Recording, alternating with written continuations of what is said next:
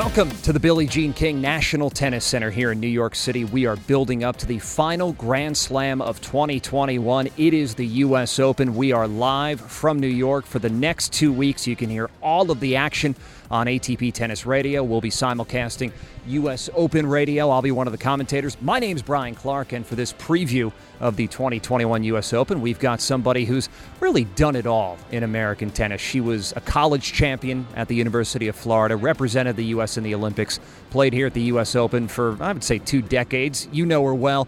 It's Jill Craybas. Hey, Jill. Hey, Brian. How are you? I am doing well. It's, that was quite an introduction. Thank you. uh, um, well, it's it's fitting. So we're sitting here at the U S. Open, and it already feels different than it did last year, where we were just glad to be back playing tennis, but it was that odd bubble, of course, with the Western and Southern Open before, then the U S. Open going right into it. There were no fans, but here we've got uh, just more of a buzz around the grounds.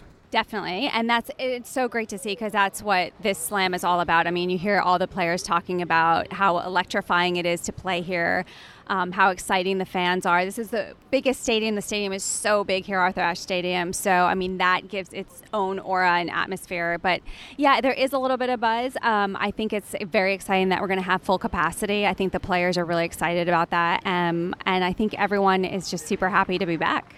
Yeah, some things are missing. Of course, we don't have either of the last two winners here. No Dominic Thiem, still recuperating from the wrist injury, and no Rafa Nadal. We saw him in Washington a few weeks ago, but that was it for his hardcourt summer and really for his twenty twenty-one season post-French Open. So no Nadal, no Thiem, no uh, Stan Wawrinka, and, of course, Roger Federer as we go past uh, the past champions who won't be here. Novak Djokovic is the big name coming into this tournament. He's going for a whole bunch of history that we'll talk about in a moment. Something else that was different last year, you know, the U S. Open is, you know, the ultimate test with the conditions, how hot and humid it usually is. Last year, the weather was perfect. It, it felt like, you know, late May as opposed to late August. It was pleasant, and we're sitting here, uh, it's Friday, the last day of qualifying, as you and I sit down and have this conversation. It's sweltering right now, and we are both sweating already, and we've been at this for five minutes. But after the weekend, the weather looks great for next week. So I think all the fans that are coming back to this tournament will enjoy some really pleasant weather, and that will certainly benefit the players as well. Yeah, that's nice. I know we're both huddling under this little tree just to get a little shade, but um, yeah, it's it's been really hot these few days of, of the qualifying. I think the you know the players have done a really good job of preparing themselves. They're used to playing these hot conditions. They know how to prepare. They know how to get ready and deal with this type of weather. But you're right, it is going to be a little bit cooler and less humid. Um, starting tomorrow, I think, already, and into the main draw. So that's going to be nice. I don't know about the second week. I don't know what, what the weather will entail, but it's nice that at least we'll we'll get a little bit of a relief. Yeah, that'll be nice. And, of course, the U S. Open with the night session, so that things usually cool off a bit in there, although go back to a couple years, remember Federer and John Millman, how they both sweated through their clothing, and that was a, a nighttime match here at the U S. Open. So U S. Open, though, over the years, we're here with Jill Craybas on the A T P Tennis Radio podcast. We've got to talk about memories, because you think, whether it's, you know, Jimmy Connors and Aaron Crickstein, you think of Federer's five straight titles, think the great five-set finals we've seen each of the last two years with Nadal over Medvedev, and then uh, Thiem coming back last year over Sasha Zverev. What are your favorite memories from this tournament, whether it's watching it on T V, coming here, or playing in it? I mean, I think you brought some fantastic ones. I think there's so many um, matches that I felt like had so much energy. And you just sitting in the stands with the crowd and just the crowd getting involved and just feeling that. Um, just feeling all those emotions coming from the court and also through the fans. There's just been so many. Last year was was is going to be a memorable one, because it was just interesting, right? It was just weird not having you, you watch this amazing point and there's like no reaction from anyone. So that was sort of really strange. Um, and and so it's great that the, that the fans are going to be back. But for me personally, I mean, this was my only junior event I played, um, international junior event, and it was the first one I played. So it was the first time I was really on. On site, because I didn't come and watch before then. So that was my first time on site, my first time being around the professional players. So that was something that definitely stands out. And then, of course, the first time I ever played in the main draw here. Don't ask me the year, because I I'm tor- horrible with years. But the first time I ever, you know, stepped foot and knew that I was like directly into the main draw, I'd gotten into the top one hundred for the first time. And that's always a good feeling for a player when you finally break, break that top one hundred.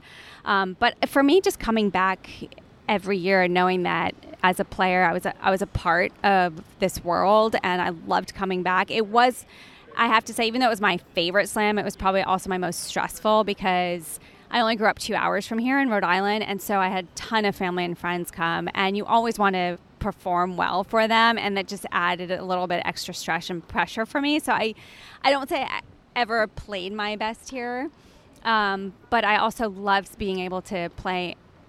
Even though it was stressful, I love being able to play in front of my family and friends and, and be around the people I love. And that's a point you hear from other players, and we're going to talk about the Americans in a bit, because there are fourteen now in the top one hundred in the A T P rankings, that playing at home comes with that extra pressure, because it's the your family, your friends, more people are there to watch you, and, and that is an adjustment that a lot of people have to make. We'll see, you know, two Americans matching up in the first round.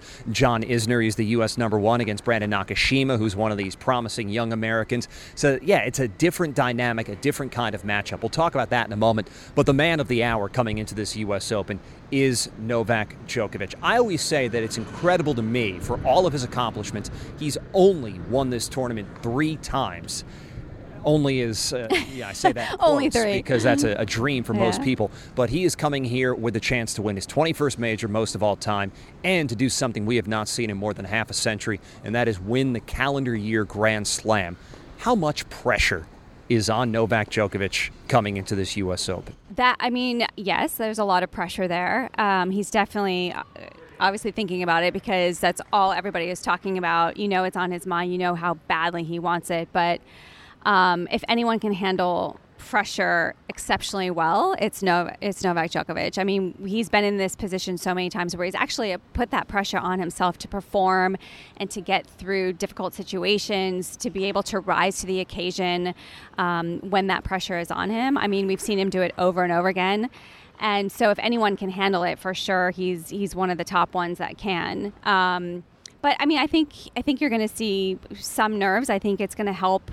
Um, if he, you know, if he can get through his first couple rounds, that's definitely going to settle him a little bit. That first round's always, I mean, everyone's always nervous the first round. I don't care who you are. You hear it from all the players. You just want to get that first round under your belt.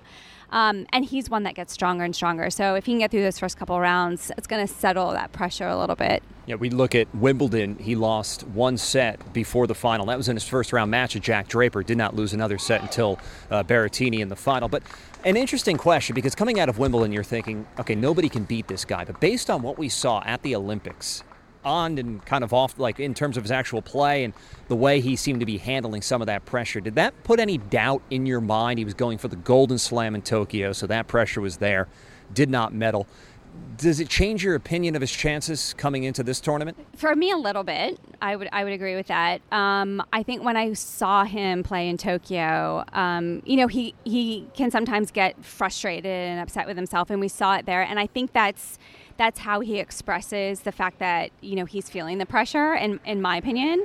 Um, he just has to outwardly kind of show that a little bit, and that's just his way of dealing with pressure. People deal with it differently. Some people, um, you know, pump themselves up more. Some people smile, force themselves to smile, but he kind of gets a little bit flustered. And so that's, at that moment, I thought, like, okay, he's he's feeling it. Um, and, you know, maybe the fact that, you know, he didn't he didn't medal there, maybe that's going to kind of release something for him coming into the U S Open. I'm not sure, but I definitely think he, he's going to be feeling it. He's got a, a loaded quarter. We mentioned he opens with a qualifier, but a potential quarterfinal opponent right. would be a Wimbledon final rematch. Matteo Berrettini, Hubert Hurkacz is there. Hurkacz, of course, a semifinalist at Wimbledon, who won his first Masters title in Miami earlier this year. So it's a loaded draw for Djokovic. Um, we don't want to talk too much about the first round matchups, because this will stand up. And we'll, we'll come back in a second to Djokovic's quarter. But just a quick look at the first round. When you see Tsitsipas and Andy Murray playing. Oh my gosh, I know. And we don't know when yet. We know what Andy is at this point in his career, as he is dealing with the hip replacement and the injuries that have followed. We know what Tsitsipas has done here in twenty twenty-one. How intriguing of a first-round matchup is that? Oh, it's incredible. I mean, that was one of the ones I circled right away. I mean, I was I couldn't believe that. That's it's going to be really exciting. I mean, obviously, you know, Andy with his with the surgeries that he ha- that he has, he's still kind of working his way. But he's one of the one of the best competitors out there. I mean, he's going to be fired up for that match. That's not going to be a, an easy first round. So I'm I'm excited about that. Tsitsipas has has been playing well. Um, So, but Andy's going to be Andy's going to be fired up for that. Yeah, that's, I, I think, the one first-round match we will really highlight. Another first-round match, and this is in the, the Djokovic quarter. It's the twenty-first seed, Aslan Karatsev. He plays Jaume Munar mm-hmm. in the first round of Spain, who's primarily, his best tennis comes on the clay court. But Karatsev, his best tennis has come in the last year. This time last year, the tennis world at large, he was a bit unknown. And during the U S Open, he was in the process of running off three straight challenger titles. Those are in Europe, but look what he's done here in twenty twenty-one. He beat Djokovic in his backyard in Belgrade. That was a great match. Now he's into the top twenty-five. And of course, that run to the semifinals at the Australian Open. So our reporter, Paul King, met with Aslan Karatsev and asked if he could have imagined everything that would have happened since the start of the new year. We went then for qualifying in Doha, and no one expected that I would be semi-final in the Australian Open. But uh, yeah, I played well the qualifying. I get luck with the airplanes, not to be in the COVID flight. And then I started to play well. I mean, the first match, second match, I was trying to think of this, to focusing on my game and the match day by day. Um, yeah, I made semis. So after Australia, I mean, how much of the run is just your game improving, and how much of it is the confidence that, that winning brings to you, do you think? It was important just to keep working, not to start to relax. And uh, I played Doha. I lost first No, second round to Dominic Thiem, and then uh, straight after was Dubai, and then was a big difference between the course. Uh, it was slow course in Doha, and then I arrived to Dubai. It was very fast, and I felt first match was uncomfortable a bit, and then match by match I started to play better and better. I won the tournament, and there I just get a lot of confidence from that tournament. As someone who's been around the tour for a few years, I mean, now you're sort of winning a lot more, but, but also what's the other biggest change for you that, that all this success is bringing? I think it's the mental part. I think it's more in the head. And of course, uh, a lot of work done with my coach. We work a lot on the mental part, on court, off court. And it's, we're working together almost three years. So in the past I had uh, I was one fifty but with a ranking, and then I got injury, and then after injury was tough to come back. It takes me one year. It was on off on off. Uh, yeah, I think we're doing a good job. Back here with Jill Craybas, and Jill, Karatsev spoke there about the mental part. Is that the difference between trying to just make the main draw as we watch qualifying go on, and then reaching a semifinal? How much of that difference is just really mental? A lot of it, I would say. I mean, everyone, if you look at anyone out here, go to any of the matches, they can, they all know how to play tennis. They all know how to hit forehands, backhands. Um, but it's the, it's the, definitely the mental side that makes the difference, and, and who competes in those pressure moments, who can handle those pressure moments the best. And Karatsev, if someone, I mean, you ask any of the other Russian players, that all of them will tell you they're not surprised. They were not surprised when he got to the semifinals of the Australian Open. I mean, granted, that's a huge run. We hadn't, a lot of us hadn't heard of him before. But a lot of the Russians knew him, and they were just like, knew how talented he was. It was just a matter of time. So it was, it was, that was the difference for him, because he had been playing for a little while, but to make that push and to make that run and to do as well as he has this year so far, it, he did change something mentally. I, you know, it's just about getting a little bit more committed, more focused, and I think we saw that in. And a lot of people are saying, like, they, they think that's a that, that's a dangerous uh, one if Karatsev can get through for, for Djokovic. Yeah, first-round opponent for Karatsev is uh, Jaume Munar. As we were looking at some of these first-round matchups, of course, highlighted by Murray and Tsitsipas. Uh, Nick Kyrgios, who has not won a match in a month, and he'll play Roberto Bautista Agut. That's always a tough assignment, so there could be some fireworks there. Hopefully Nick is able to get going, as he had to uh, pull out of Winston-Salem the week leading up to this tournament. So taking a look at these uh, other first-round matches, uh, Karen Khachanov against Lloyd Harris. Khachanov had a nice Olympics. Uh, Cam Norrie's had a sensational twenty twenty-one. He plays Carlos Alcaraz. How excited are you to see Alcaraz here at the U S Open? He's from Spain. He's the next big thing. So he, the thought goes to clay, but hard court might be best for his game. It's funny because I had to I had to pick out five men's matches yesterday for someone, and you're picking out all the ones that that I wrote down yesterday. But yeah, I'm very excited about Alcaraz. I actually just watched him play on television um, the other night for the first time. It was really the first time I watched him play a full match. He was playing Fuchsevich, and he won that match. Um, But yeah, I, I, he looks good on the hard court, and those courts, those courts that he was playing on were pretty fast, and the courts here are pretty fast. But he is so quick around the court; like I don't think that's going to bother him at all. He adjusts to those different kind of court conditions really quickly, and so I was really impressed. And um, he's got a good attitude. He's such a good competitor. So I'm that's going to be that's going to be a really good match. And I mean, Norrie's had one of his best years, so I mean that's a tough first round.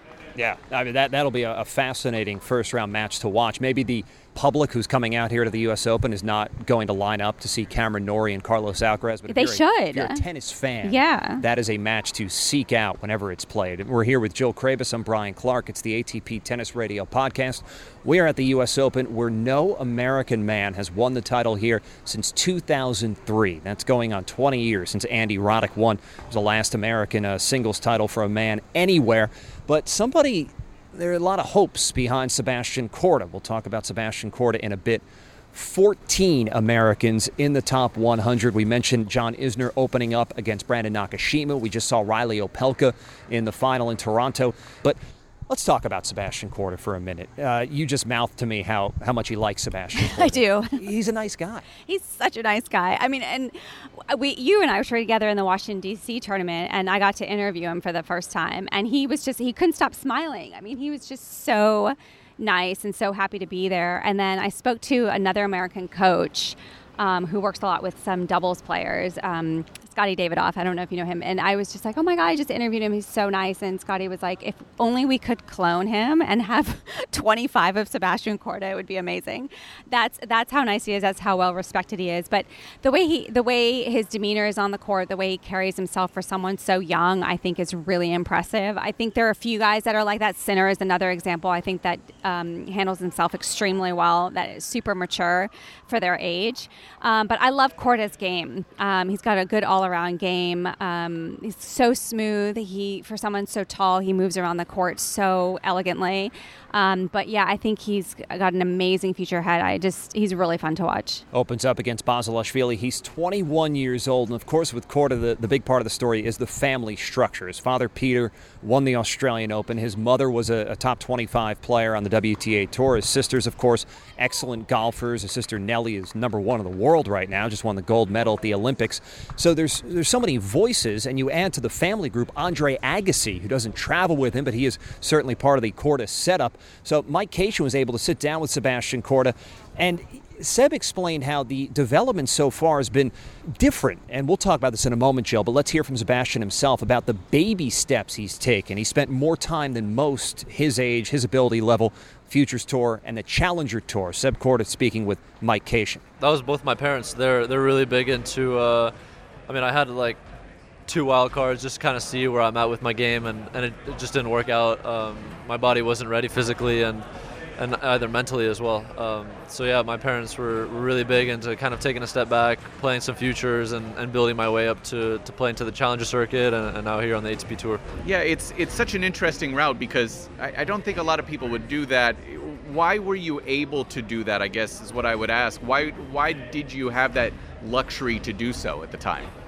Yeah, I mean, uh, the luxury, I mean, I have a, a great support system behind me. Uh, I have great sponsors behind me that, that really believed in me and, and really bought into the idea of kind of taking it slow and building. Uh, I mean, I'm not, I don't want to peak right now when I'm uh, eighteen, nineteen years old. And, and, uh, and yeah, it was just uh, kind of trusting the progress, trusting uh, trusting the journey, and uh, and doing my thing. Were you able to do that mentally?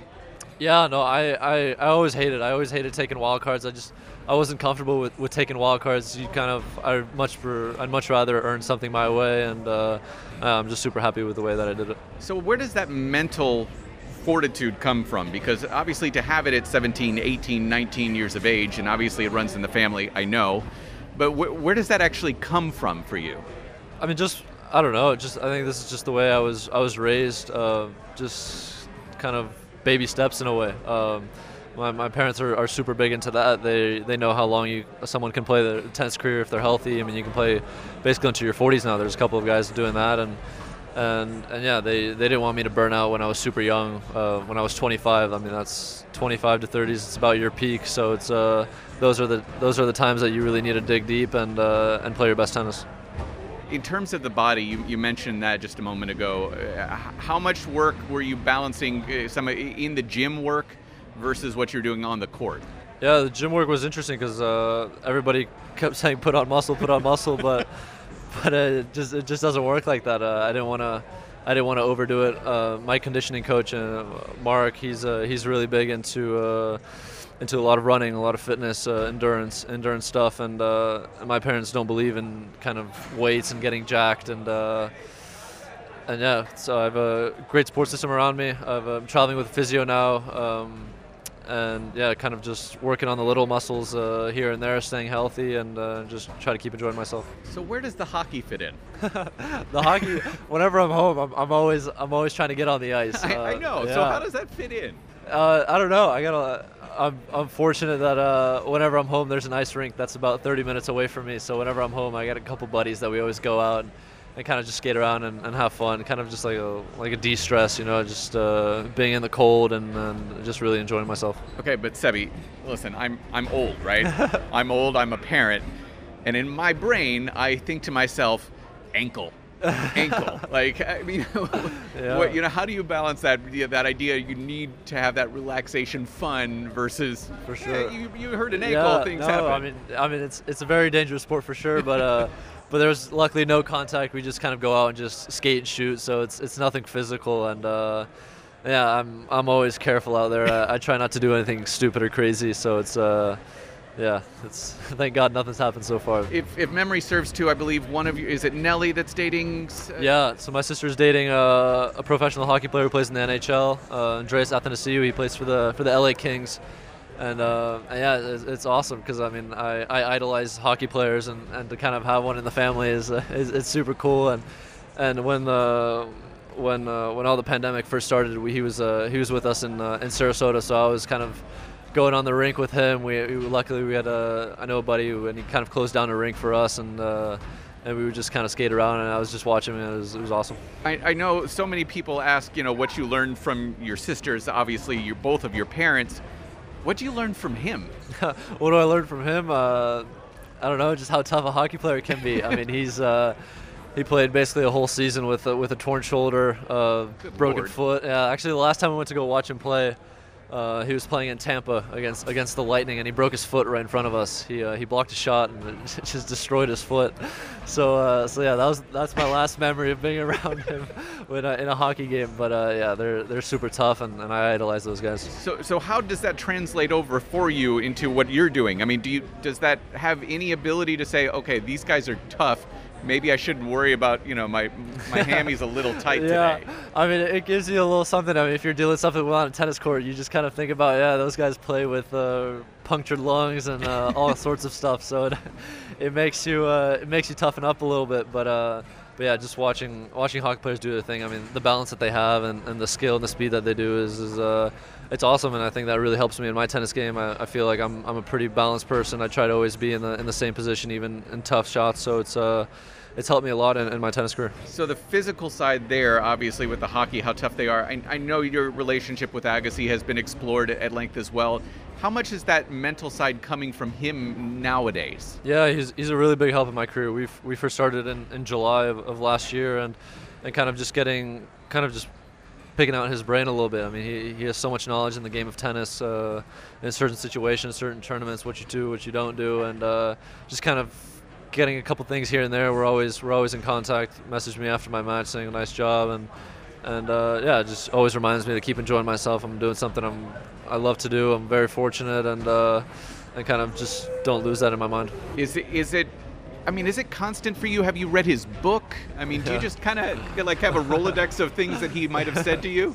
Yeah, I mean, I do. I mean, I I write down a lot of the stuff that he says to me. Uh, I mean, one of the best things was we went to uh, to Vegas to hang out with him for for two weeks. Uh, In, uh, in December of last year, and we were having some long dinners, like four or five hours, and, and of just him just talking, and I was just, just looking at him, paying attention the whole time. Um, so yeah, whenever whenever he's talking, I mean, everybody in the room listens, and uh, he's got a lot of knowledge.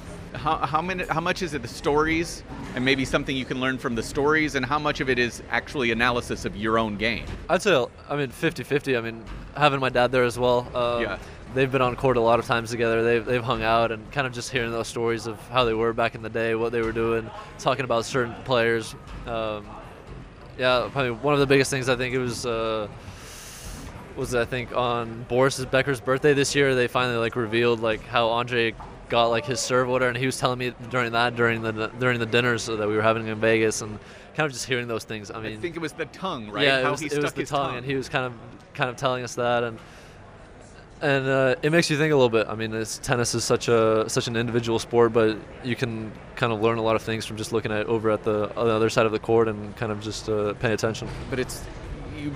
All that being said, you've got all these incredible minds around you, Sebi. Yeah. You're you're the one who has to process and That's actually right. use it. Yeah, I mean, it's it's at the end of the day, it's up to me. What what do I want to take? And uh, yeah, I mean, I, I love the game of tennis. I'm always trying to study, and uh, kind of having a person like Andre, my dad, and, and Dean Goldfine in my corner with a lot of experience. I'm always picking brains and always trying to get better. As we as we let you go here, Sebi, I mean, I. It seems like you've matured a lot off the court, and I, we've talked about the hockey side, but it, it seems like you're starting to relax and have a little bit more fun. You've always been a very polished young man, and you and I talked no, really early in your career, but it, it was always very professional and serious, and I'm I'm wondering if you're, I guess, also learning to relax a little bit, have a little bit of fun in, in these experiences as you're getting to travel the world. Yeah, for sure. I mean, at the I mean, at the beginning of my career, I'm still at the beginning, but when I, after I won the Australian Open, I did have some opportunities to play, and, and I was just never really comfortable in my own skin, and, and kind of getting those uh, two, three weeks at uh, Cincinnati, New York last year, kind of just being around the players, practicing with them, and and uh, just hanging out with guys. Uh, it made me relax a lot more, felt a lot more comfortable in my skin, and and I think that really translated into my game. Are you gonna? Are we gonna see like a Riley Opelka transformation and go like the art route, full beard at some point, I don't curly know. hair? I don't know. I can't grow a beard, so so that's that's off the list. Um, but yeah, I mean, it's super cool. I mean, Riley has a big passion into art. Um, we talk about it a little bit. He was telling me about his sponsor, and uh, yeah, it's awesome to have uh, different things outside of tennis that you really enjoy, and and he certainly found his. Okay, so Jill, with Sebastian Korda, he won the Australian Open junior title. That's an impressive achievement. But instead of then shooting up onto the main tour, he kind of went back to the challenger and the futures level. It's a, it's a different tactic, and it seems like it's paying dividends. How much guts does it take to take that approach as to the approach we see most other players take? I mean, I think it's very smart. I think, um, you know, it's a big jump from juniors to the pro tour. Um, it's kind of something that a lot of former juniors have expressed numerous times, that uh, it's just another level of intensity and focus and commitment. Um, so to take that middle step, because a lot of people um, skip that step, they try and go right from juniors and go right into the A T P cha- A T P uh, qualifying on the tour event. And so to play challengers and to get so many matches, one that not only builds your confidence, but you, you're putting yourself in pressure moments that you're able to get through maybe a little bit more often. And the more you can put yourself in those pressure moments where you have to deal with adversity, deal with challenges, deal with things that aren't perfect, because those challenger level tournaments, there's a lot going on. You're you're playing in small venues, small parks, maybe in the middle of nowhere, where you get to the tour level and everything is so pristine almost and nice, and everything is just so, so laid out beautifully, that to be able to grind through those moments can sometimes be a little bit more challenging mentally. Um, so to do that, it just makes you stronger as a player, not only physically, but mentally, and you gain that confidence. We hit on this before we heard from Sebastian Korda, Jill, just, just the group around him, whether it's his family, whether it's Andre Agassi, his coach Dean Goldfine, worked with Andy Roddick for a while. How much benefit does that give somebody who's still twenty-one years old, having that many resources around him at his disposal? You know, I, I spoke to him about that in D C, and I, I actually I spoke to Sebastian and um, Dean at the same time, and I asked him, because sometimes having so many voices can be a little bit overwhelming. Um, but Sebastian answered it um, really well. He just said, "Look, I take I take just a little bit from each one, and the main goal." From working with Agassi and Graf, and um, you know, his father, and and Dean as well, who's had so much experience as a coach. A lot of it was just knowing what their perspective was um, when they won a Grand Slam, and what that feeling was, and you know, the steps it took to get to that point.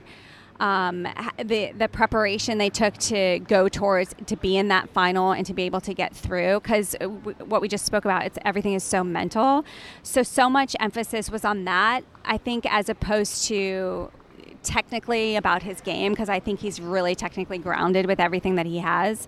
So it was more about, um, you know, dealing with that pressure of winning a slam and being in that position and what that felt like to those players. So that's what they expressed the most. So it wasn't so much too much information about his game in particular, but dealing with those moments. Yeah, those tough moments. Last time we saw him at a major, that loss to uh, Karen Khachanov in oh five gosh, sets at yeah. Wimbledon. That was the week of his birthday. Riley Opelka celebrates his birthday uh, just before the U S Open starts. His birthday on August twenty-eighth. That is the Saturday just before the tournament. And Riley Opelka gave himself an early birthday present, his His first Masters final. That was in Toronto a few weeks back. And you heard uh, Mike and Sebastian talk about Riley Opelka. Mike was a busy guy, also able to sit down with the big serving American. They talked a lot about life away from the court, including on how he's just more mature. I think I've surrounded myself around some, some cool people. And I think it's uh, some I'm thankful for, my, my close friends. Obviously, Tommy, Taylor, and Francis are always going to be my brothers, and we're going to be immature and act like eight-year-olds together, but I have friends that I don't act like I'm eight years old around that have had a big influence on me. Um, I have a friend named uh, Matt Chevillard back in Miami, very cultured guy, speaks like tons of different languages. Him and I went, he came to a tournament um, when I was younger, I think one of my first times at Wimbledon, and we went kind of exploring around London, something I don't normally do when I'm in a tournament. We went some good restaurants. He set up reservations. We went to some art galleries, art museums. Um, we went to, we had dinner with uh, a, a big fashion designer that he's friends with, um, and things like that. I had a good time that week, and and then he would always kind of send me some things. Oh, you're in Rome. Go go here. Oh, you, and um, and so that that got me started into other things, and then I kind of took over from there. I met some some other great people. I've Tim Tim Van Laere is a owns the gallery, and he's become a good friend of mine. And as an American guy in Europe, you know, you're lost for a while. It's a culture shock. It just is. And so he's always sending me things to do, uh, things to see that are some things that, you know, a kid from Michigan would never have access to without guys like them. So I, I think it's the people that I've been around have really, really made me enjoy my job more. It's it's an interesting thing, because how does Matthew know to reach out to you, or how does that even So that start? started, he, he owned a, a shoe company called Del Toro, and I was always into fashion. That was something I always liked. And um, and he went to Ball Terry back in the day when he was a little a young guy. And then, um, yeah, I started buying shoes from him, and, and I was just a fan of his, his company, his brand. He had a pretty big brand. And um, and then, yeah, just kind of like he came to, I think he started, he came to U S Open, and I gave him a credential. We hung out a lot in New York, and then Wimbledon, he's like, hey, I'm around, I'm in London, and um, and so, yeah, it just kind of started like that. And um, like I said, one thing led to another, and now I've, you know, him and, like I said, Tim Van Laere, Frederick Kuhnoth, who's German, Tim's from, from Belgium. I feel like I'm at home. You know, if I lose early in French Open, I'm going to Antwerp and hanging out with Tim. And we'll he'll set up, luckily he knows a lot about tennis, he'll set up training for me. We'll have dinner every night at his favorite restaurants. We'll go to museums, galleries, and I feel much more comfortable being on the road now. And it makes me enjoy my time on the road. In in terms of the fashion s- stuff, obviously, as as we're speaking, I believe Naomi Osaka's got an, another, it's a denim fashion line that's coming out this week. Is that part of a progression for you to, to start doing some more designing? Doesn't work. No, nine, ninety-nine point nine percent of them fail. And it's I'm I'm a consumer. You know, okay. I, I, I'm, I'm a consumer. It's something that occupies my mind, my time. But, um, yeah, I, I'm, into, I'm into it. But, like, like Fashion Week's going to be super fun for me after U S Open. Yeah. Um, it's just something that, I don't know, that's just uh, happiness has a price sometimes. I, it's, it's, I love it. I like it. I mean, I don't I don't. buy labels. You won't see me buying anything. Like, I don't look like a lot of the N B A players. I think they're some of the worst dressed guys in the world, and they think the polar opposite. They're all like fashion icons. It's like anyone that's got uh, twenty grand to waste on a on a couple outfits can can dress like that. Right. Like, everyone, they're all wearing the same thing. They all have the same stylist. Yeah. It, it looks sometimes like it's just too much. Um, so I always joke around about that. I like I like buying timeless things. I like knowing where my clothes are made. I like I like buying from um, I like supporting small business, but I'm not buying logos ever. I, I like quality product. I like good engineering. I have a girl that uh, this year in London I hung out with. I'm fascinated with. Her name's Perea. Perea Farzana. She won the L V M H award, um, which is a big time. That's like that's like winning the Next Gen finals, kind of. Okay. She won that. Yes. Okay. She won that. She's a startup company, small business, made in London. A lot of it's made in London. She sources all the upcycled fabrics from fashion houses that buy a bunch of it. They don't want to use it. It's all um, upcycled, and it all serves a purpose. And she's she's a badass. Like that, she just is. That's how I'd explain her. She's super cool. Hanging out with her was awesome. And when you see her clothes, like her parents are from are from um, Iran. Okay. And she's, you know, I think that she moved to London. Maybe she was born in London, but she's been there for a long time. You see her clothes. They have these beautiful like Persian prints, but they're like tech wear that you would find like in a place like uh, where it's raining a lot. So everything makes sense. Like you don't find a Persian print on like a on a tech kind of technical fabric or a, a nylon fabric that's like, so it's built for London weather, rain. Yes. And when I got to see her when we were walking around the city, it was like, it wasn't, it was thin fabric, so it wasn't, you weren't too warm in it. And I see her like wearing it, and then it's like starting to rain. Everything was so functional and like had such a purpose, everything she made. And it was like, nothing was, it, it wasn't just for, to look cool. It had, didn't have a logo, but it was just for function. And like, and that really like stood out to me. And, and um, um, yeah, and she's just a really cool girl, and, and I'm uh, really inspired by her. It was super fun to kind of hang out with her and see her in her element. Uh, we've talked about the fashion side, but the art side, how has that manifested in your life, especially when you're a guy who's not at home? Like typically the art collectors, they want to be able to have the piece accessible to them. Yeah. How have you, how have you accommodated that? It just makes it that? that much more enjoyable when I come home. Really? Yeah. And then I think it'll give me something to enjoy when I'm, when I do have time at home in my in my career, whenever that is. Uh, you know, I don't know when that's going to be, but when I do get to hang it up, or, or when I do have some downtime, yeah, it's it's. I have a new painting right now waiting for a drawing from Renus van de Velde waiting for me. Got installed, and it's at my house, and I haven't seen it yet. Um, it got installed last week, and I'm, you know, itching to go go scope it out, but uh, I have to be patient. And, uh, yeah, and I have another one kind of in the works. I have a few artists I have my eye on right now.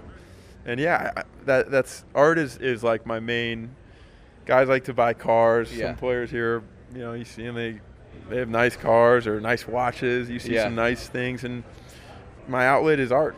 When you appreciate the artist and you respect him and you know him, and, and that's what you're going after, like that's what you're going after. And a lot of people can't fathom that. Like can't be like, oh, I, I just cannot see myself spending this for – On, and I don't even get to pick exactly how I want it. It's like, and I guess that's part of like the American culture that's not invo- involved in art, that I have to explain to people. They don't, that one's a, they don't get it. Yeah.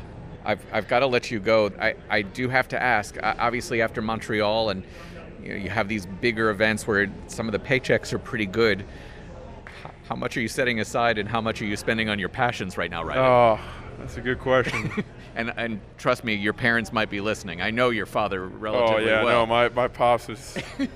he's probably he was probably nervous. He was probably like, man, I wouldn't mind him going down here in the quarters. Then I don't have to see a another swipe like that. no, but uh, th- th- explaining it to my dad at first wasn't like, he's an old school guy. It's like, hey, I want to buy this. I'm gonna buy this. And it's like, why? You know. No, but he's been cool. He's come around for it. He's interested in it. He's like, he's he's on board. Like he's like, send me pics when he gets installed. Oh, you got it. Like he he's a fan of it as well. It's cool that that like it's not something my dad was into, but my dad's open-minded. That's why I'm like my dad. That's why I got into it. He's my dad's a pretty open-minded guy. Pretty, he's a pretty cool guy. He's unique. He's been in. I always brag to people. He's had the same job for thirty years. I think that's the coolest thing in the whole world. Like never happens anymore. Um, so yeah, I. He's a fan of it. He appreciates it, and everything's within reason. You know, have fun in moderation is kind of what he'll he'll tell me. Riley Opelka, it is always good to chat with you. Thank you so much for your time, and Thanks, we Marcy. Just want to make sure we say you look like the rapper Lil Dicky, yeah, not so much Phil Jackson. It's a new look for you that's continued to evolve. Huge but I, compliment, tremendous compliment. That's Lil what Dicky. I try to do. tremendous. Thank you, Riley. Thanks, Mike. So it's Riley Opelka, and he opens up with Kwon of South Korea. Opelka, one of the biggest servers in the game. That is the big weapon. But life in New York, Jill, as we talk about life on the road and the conditions. It's hot today as we're uh, sweating right now, but it's supposed to be cool as things uh, move on. Is it more exciting to be in a big city like this when you're playing in a Grand Slam, or is it more exciting just to kind of see week in, week out? Uh, uh, as a tour player? Like, how, how does that break down? I think it depends on the player. I mean, there are a lot of players that actually, this is their favorite city, and they love staying in the city. They just want to be out, and to them, that's a distraction from the tennis, um, and just to get their mind away. And for other players, it's almost like too much is happening. So it really depends on the player's personality, what they like to do, and that's just that's just kind of a growth situation, like learning about yourself, learning what you like, learning. You know, your preparation before, during, and after, maybe even the night before, what you want to do. But um, some some players love it. They just want to be involved in all the action, electricity, and that gets them pumped up when they go on the court. So a lot of it depends on um, the personality and how you like to prepare. Okay, so there's so much action that's going to unfold over the next couple of weeks. We now have to take a crack at figuring out how these things are going to unfold. It's really intriguing when we talk about the setup coming into this tournament. Okay, we know who's not here, but when you look at who's here, there's compelling cases to be made for everybody. Novak Djokovic going for history. Uh, Sasha Zverev coming off his gold medal at the Olympics, just won the title in Cincinnati. Medvedev was playing so well with the title in Toronto, and he looked on track for another in Cincinnati until he kind of came unglued in the semifinal after that run-in with the camera. Tsitsipas has had an incredible year. He got deep in Cincinnati. How much stock do you put into the last two, three months? Or is it, I'm just talking about the players who are the best in the world right now? No, I think you do, because the, these are the, you know, if you look at the last two months, these are the players, you know, that possibly perform well on the hard courts. They like certain surfaces. Those uh, they have a lot of confidence coming in. They've had a lot of match play, which gives you confidence. Um, so I definitely think you, you pay attention to that. Um, you know, I, I mean, we talk so much outside, like around tennis, about how open the, the women's game is. But I feel like, I mean, obviously Novak's the favorite, but in the men, there's so many exciting names to me as well. Um, and you, you just mentioned a, f- a few of them, but so many that could get through, like a Berrettini, a Zverev, a, a Sinner, a Bublik, who's super talented, uh, Tsitsipas. Um, I mean, Andre Agassi been playing well, Medvedev. There's so many that I feel like that could go deep. And to me, there's a ton of guys on the tour right now that are super exciting to watch as far as not only their game style, but their personalities as well. Do you get the sense that we're arriving at a shift where, okay, we know who's not here, Federer, Nadal, they're getting older anyway, so how much longer they'll be out here? Yeah, Djokovic is still the top dog, but are you seeing more of a, I don't know if hunger is the word, but these younger guys are realizing that, hey, somebody's got to step up, why not me? I mean, yes, I feel like that's slowly been happening. I think a lot of the a lot of the guys also needed a couple of years, maybe either to get physically stronger or mature, uh, a little bit more mentally. Um, I think that's slowly been happening, and I think, you know, we we've been excited about some of them for a while, but but it does take time. I mean, it, it, I mean Novak, Roger, and Rafa has been have been in everyone's way. um, I mean, I think Murray, Wawrinka, and Cilic have done an incredible job of getting slams during their, you know, during those three guys that have just dominated pretty much. But, um, you know, I, I think it, it's important to note that it does it does take time. I mean, a team, I forgot team as well. He, he you know, won last year. So, um, yeah, I think I think they are slowly getting there. I think you, you'll even hear some of the guys say when they play against them, they're like, okay, yeah, I'm not quite there. Like Sinner just said that, I think, against Nadal at the, at the French. And I also said it in Miami, I think, when someone asked him about it. But um, he said, but I think having that recognition to say it out loud and to be like, okay, I know we're not there yet, that just shows you where their mindset is, that they just want to get better and improve. I always feel like at slams there's always a breakthrough. Right. Um, so I kind of get excited about who's going to be the ne- who's going to be the story at this slam. Um, yeah, we all want incredible matches, and I think I, th- I think we do get I think we do get a lot of incredible matches, especially the first week when you're able right. to go outside and see all the matches around the grounds on the outside courts. It's just everyone just fighting their hearts out. But for me, it's a lot of it is like the story. I get very excited about like, okay, who's who maybe be the one that gets to their first quarterfinal okay. or gets to their first semifinal. So you just set us up naturally. You're a natural broadcaster. Let's say Karatsev was the breakthrough star in Australia. Right. French Open? Who was the breakthrough there? I mean, the final was amazing. Tsitsipas right, but Djokovic, but you're talking about before that and the breakthrough the break, story. Could that be the Tsitsipas breakthrough? He had never yeah, gotten yes. deep at a major. Yeah, yeah. That like deep. That's exciting. Okay, okay so that's first fair. Time in a final. And Wimbledon, you could say, I'll say Shapovalov. First Shapovalov played semifinal. Insane. Felix Auger-Aliassime, first quarterfinal. Yeah. And I was excited. It was the first time I saw Korda. So like sometimes that was the first time I right. saw him play. Um, Khachanov was, he was right. super excited. He's such a nice guy. So I get very excited when these nice yeah, guys. Yeah, you love the nice guy, which is good. Good quality. Who's going to be the breakthrough star here? I'm looking back down now on the draw. We were um, in uh, we were in Washington a few weeks ago, Jill, and who I did know. we see win his first five hundred title in Washington? That's my pick Center, for the breakthrough. Oh, oh my God. I Okay, so I'm... Not exactly out on a limb here. So right now, my favorites, and I told Sinner this in Washington, D C, my favorites are him and Korda. Right now. Okay. Those are my like super favorite ones to watch. I get very excited. Um, and they played each other there. So like after And they were doubles partners. And they were doubles partners. So it was like heaven. No, so after I and it, Sinner obviously beat Korda there because he won the tournament, but I interviewed Sinner after and I basically told him, I said I was so excited to watch you guys play because you're two of my ex- most exciting players to watch right now. And he just gave this beaming smile. I mean, it, it was Aww. I mean, they get so excited when the fans, you know, are behind them and stuff like that. And that's why we're, we're, it's great to have the fans back here. But so Sinner's your breakthrough here. I hope you're right. I think that's a good call. I'm, I'm picking Medvedev, by the way. To win the tournament. Yeah. So that was my next question. Yeah. I wanted you to predict the final. Yeah. What about Casper Ruud? That's another good one. I mean, he just did the hat trick, right? Hat trick on clay.